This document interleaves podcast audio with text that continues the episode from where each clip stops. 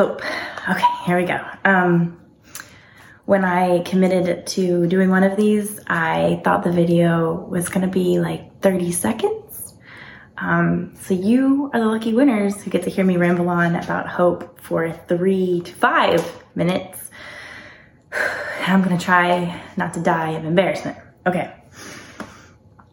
So hope. Um, also, one other disclaimer. Uh, there's going to be a lot of these videos and much, much more wonderful people who are really good at this are coming after me. I don't know why I am first. So if you hate this, please give it another chance. okay, moving on. Um, hope. Something that God is working in my heart a lot lately. Um, he's teaching me a lot personally about hope.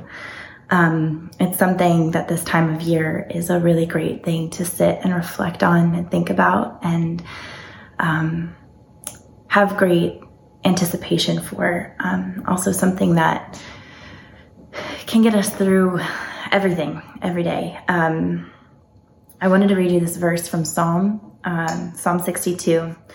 It's five through eight, actually. Um, my soul waits silently for God alone, for my expectation or hope is from Him. He only is my rock and my salvation. He is my defense. I shall not be moved. In God is my salvation and my glory. The rock of my strength and my refuge is in God. Trust in Him at all times. People, pour out your heart before Him. God is a refuge for us. And as I am reading this verse, um, there's a lot of things that come to mind.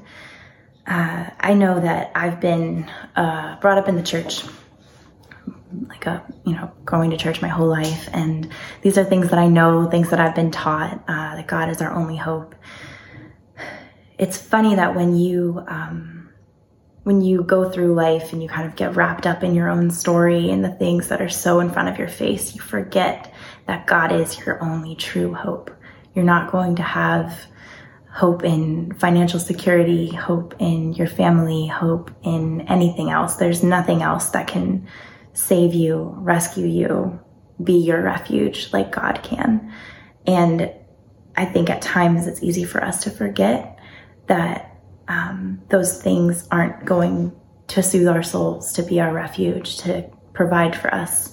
That only Jesus is that rock for us, that steady thing that never changes. And I think we get a little taken off guard when things don't go as planned.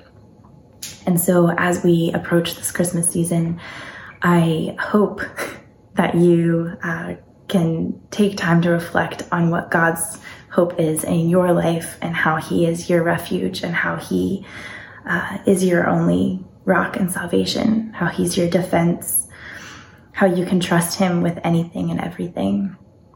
Um, I've been struggling with that concept with my husband being deployed. Um, because it just felt like something I wasn't expecting, something I didn't want to happen for us or our family. But um, God has shown me that He's the only one who could step into my situation and be my true help, my true source of strength. And He already has rescued me. He is my hope because when I accepted Christ to be my Savior, He took away my sin. He took away my separation from the one thing that could save me carry me through hard times and he's never going to leave me or forsake me. So no matter what I'm given in this life, no matter what hardship I have to face, he's going to be there next to me and carrying me through when I can't walk it on my own.